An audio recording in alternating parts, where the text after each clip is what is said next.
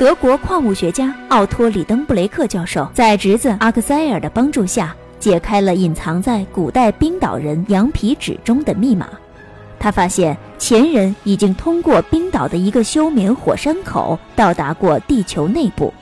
于是，在冰岛向导汉斯的陪同下，他们也进行了一次穿越地心的探险旅行。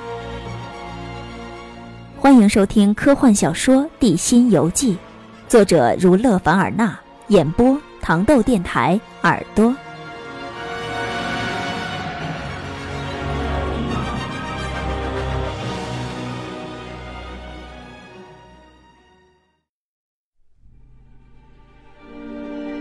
穿越了有着色彩斑斓岩层的泥盆纪，利登布洛克教授一行三人来到了一个巨大的天然煤炭矿层。这里的巨大煤层是由比中生代更早的那些巨型植物发酵矿化而形成的。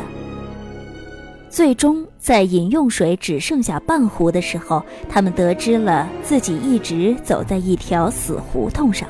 究竟萨克鲁塞姆所走过的路径是哪一条呢？阿克塞尔一行三人还要经受怎样的磨难呢？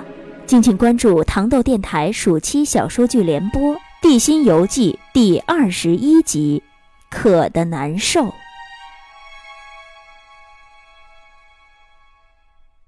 第二十一集，渴的难受。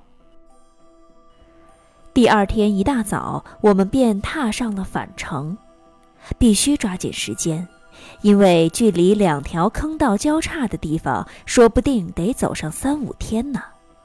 我不想老去描述往回走时所受的罪。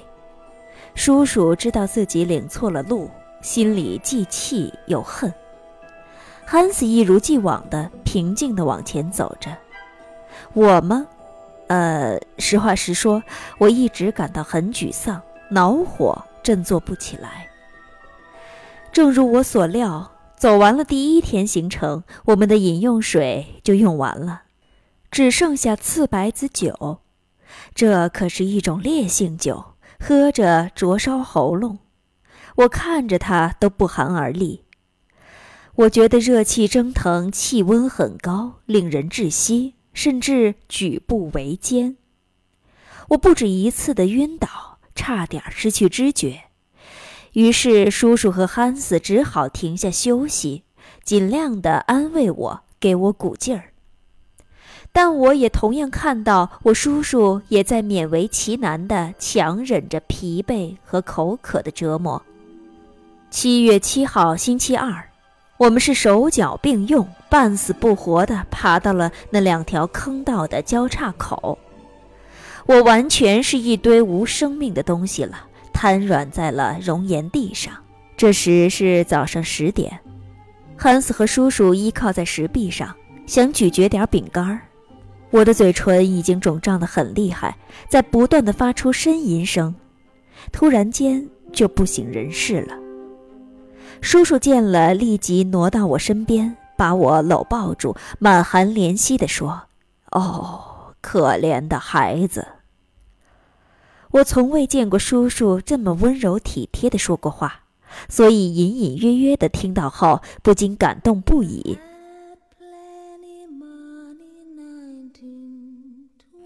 我紧握住叔叔颤抖的双手，叔叔没有睁开，只是眼睛湿润着注视着我。我看见他拿起背在身上的水壶，出乎意料地将水壶凑到我的唇边，说：“喝点吧。”我是不是听错了？叔叔是不是疯了？我怔怔地看着他，颇为疑惑。你喝吧，我的孩子。叔叔重复了一句，他边说边举起水壶，把水里最后的甘露全部倒到了我的嘴里。哦，多么甘甜的水呀！这口水顿时滋润了我那火烧火辣的喉咙。尽管只是最后一口水，但却把我从鬼门关里召唤了回来。我紧紧握住叔叔的手，连声道谢。叔叔说：“一口活命水，这是咱们最后一口、唯一的一口了。我一直留着没敢喝，我一直抵御着想要把它喝掉的强烈引诱，你知道吗，克塞尔？这是我专门留给你的。哦，叔叔，我喃喃地说，眼睛里禁不住泪水流了出来。唉，我知道，走到那两条岔路口的时候，说不定你已经因为口渴而瘫倒了。所以才特意留了这口水救你，谢谢叔叔，谢谢您。我一再道谢，尽管只是一口水，杯水车薪，但我毕竟恢复了点气力，一直紧绷的喉咙上的肌肉总算松弛了点儿，嘴唇上的烧灼感也有所减轻，而且可以说出话来了。我看，我说道，我们现在只有一条路了。没有水，我们只好返回去了。我在这么说的时候，叔叔低着头不看我，尽量的避免碰到我的目光。必须回去了，我提高嗓门说道：“回到斯奈菲尔火山口的那条路上去。愿上帝赐予我们力量，让我们能够回到火山口去。”回去，叔叔大声说道。他像是在回答自己，而不是在回答我。对，赶快回去吧，一分钟也别耽搁了。大家沉默了相当长的一段时间。这么说，阿克塞尔，叔叔的语气怪怪的说：“那口水并没有让你恢复勇气和力量吗？”勇气。我看你仍然像之前一样丧失勇气。我这是在同一个什么样的人在一起呢？他脑子里又在考虑什么大胆的计划呢？您的意思是不想回去吗？我不禁地问。我们刚刚看到了胜利的曙光，我是绝对不会回去的。可是没有水，我们只有死路一条了。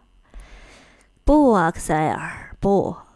你得回去，我不想让你死在这儿。汉斯将陪你回去，我要独自留下来。可是我们不能撇下您呢！别管我，你快快离开吧。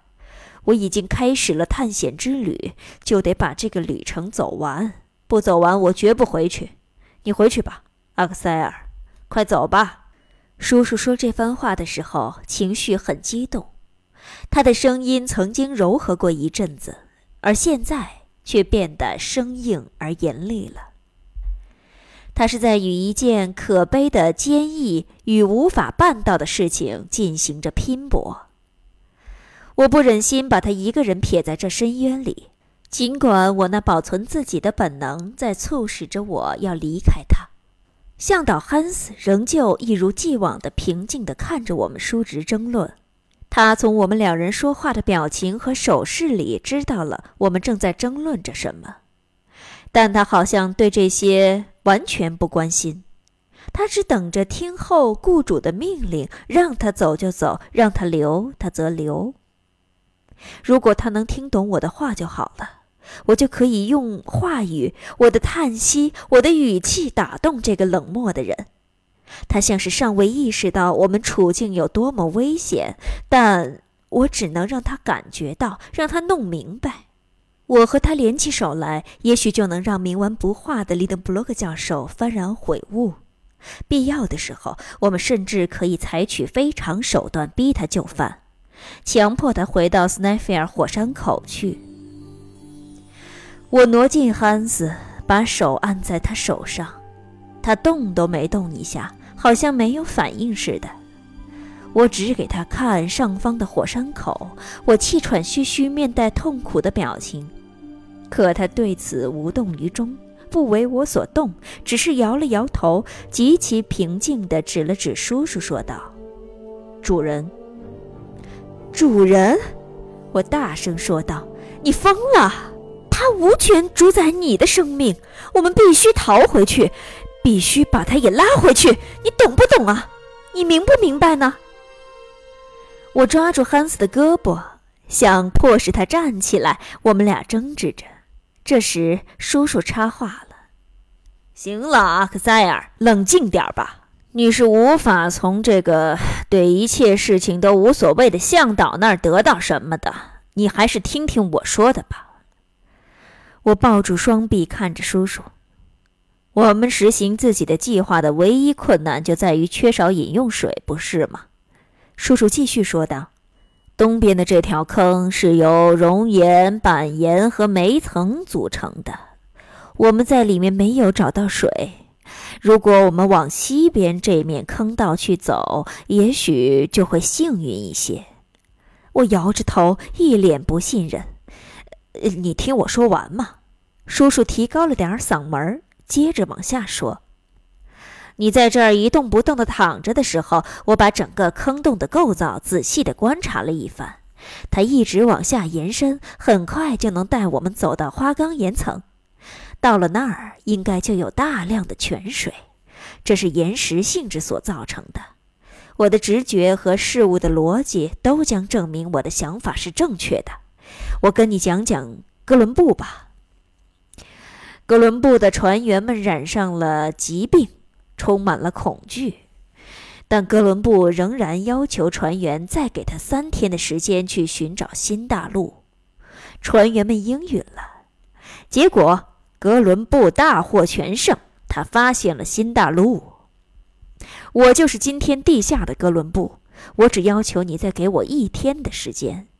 如果过了这一天，仍然找不到必须的饮用水的话，我向你保证，我们立刻返回地面，好吗？虽然我十分恼火，但我不禁被叔叔这番话及其坚毅的精神所感动。那好吧，我大声说道：“但愿天随人愿，但愿上帝不负您这个具有超凡毅力的人。”不过您只有几个小时可以去碰碰运气了，那我们走吧。从错误的坑道返回双岔路口，耗费了三人三天的时间，而其中他们在第一天就喝完了所有的备用饮用水。在这期间，阿克塞尔差一点儿因为缺少饮用水而丧命，可是利登布洛克教授仿佛并没有打退堂鼓的意思。他恳请阿克塞尔再给自己一天的时间去探索另外一条坑道。他坚信另外一条坑道将带领他们找到花岗岩层当中储存的大量泉水。在没有饮用水的情况下，三人究竟能否顺利抵达地心呢？请关注糖豆电台小说剧联播《地心游记》第二十二集，仍然没有水。